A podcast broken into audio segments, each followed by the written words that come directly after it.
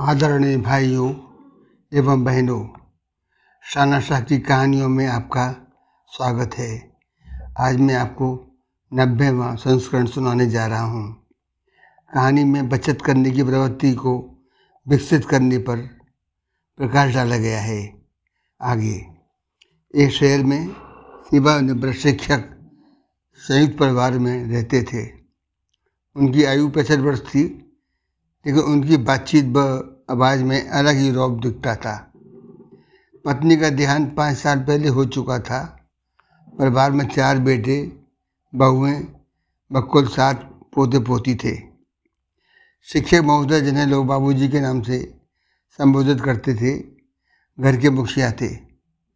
सब उनका कहना मानते थे। वो अपने कमरे में एक बड़ी सी गुल्लक रखा करते थे। सभी को सख्त ऑर्डर था कि अपनी बचत के पैसे उस गुल्लक में अवश्य डाला करें। जब गुल्लक पूरी भर जाती तो उससे तोड़ कर बाबू जी सबसे ज़रूरत है पूछते, फिर स्वयं तय करते कि राशि किसे देनी है। उनके निर्णय पर कोई प्रश्न चिन्ह नहीं लगाता, कारण उनका रोब धोब व अकारण उदारतापूर्ण उनका स्वभाव। अगली बार फिर नई गुल्लक रख दी जाती। इस तरह बाबूजी का गुल्लक सिलसिला चलता रहता था। अब की बार जब गुल्लक तोड़ी गई तो सबने अपनी अपनी ज़रूरत नहीं तभी बाबूजी की निगाह घर की केयर टेकर सोमवती पर पड़ी, जो बड़ी जिज्ञासा भरी नज़रों से पैसों को लगातार देख रही थी। बाबूजी ने पूछा, सोमवती, तेरी क्या ज़रूरत है? आज तू बता। परिवार के सभी एकत्रित लोग आश्चर्य से बाबूजी की ओर देखने लगे कि ये तो उनकी बचत है। काम वाली से क्यों पूछ रहा है पूछा जा रहा है? बाबूजी ने पुनः ज़ोर देकर सोमवती से जब पूछा तो सोमवती ने बड़ी ही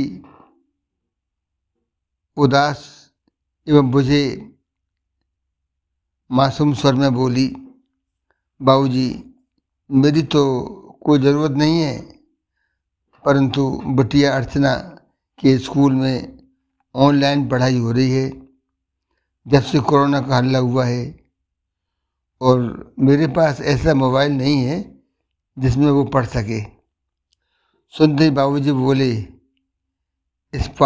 स्मार्टफ़ोन की आवश्यकता है मतलब?